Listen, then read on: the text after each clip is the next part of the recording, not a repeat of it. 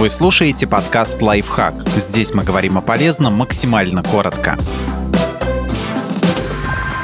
Четыре ситуации, когда стоит прислушаться к интуиции. Шестого чувства не существует, но иногда наш мозг сам подсказывает, как поступить если вы в стрессовой ситуации. Скажем, вы от кого-то убегаете или заблудились в незнакомом месте без навигатора, или на вас кричат и чего-то требуют. В таких условиях спокойно и рассудительно взвесить все факты все равно не получится, так что прислушаться к своему внутреннему голосу не лишено смысла. Вполне возможно, мозг уже проанализировал происходящее и предложил вариант, который кажется ему оптимальным если у вас уже был похожий опыт. Например, вы хотите купить машину, делаете это уже не в первый раз и чувствуете, что ваше сердце лежит к определенному варианту. Вполне возможно, дело далеко не в сердце, а в том, что в прошлый раз вы уже много узнали о том, как выбирать автомобиль, и сейчас эта информация вам очень помогает если у вас совсем мало информации. И нет никакого способа ее получить. Например, вы решили выиграть в лотерею и выбираете счастливый билетик. Или отвечаете на очень сложные вопросы теста и пытаетесь угадать верный вариант. В таких случаях данных настолько мало, что интуиция — это единственное, к чему можно обратиться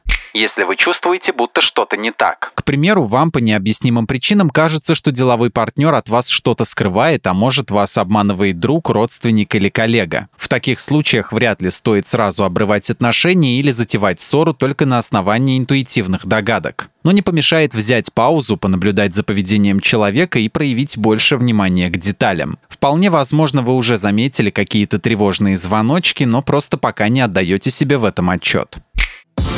Подписывайтесь на подкаст «Лайфхак» на всех удобных платформах. Ставьте ему лайки и звездочки, оставляйте комментарии. Услышимся!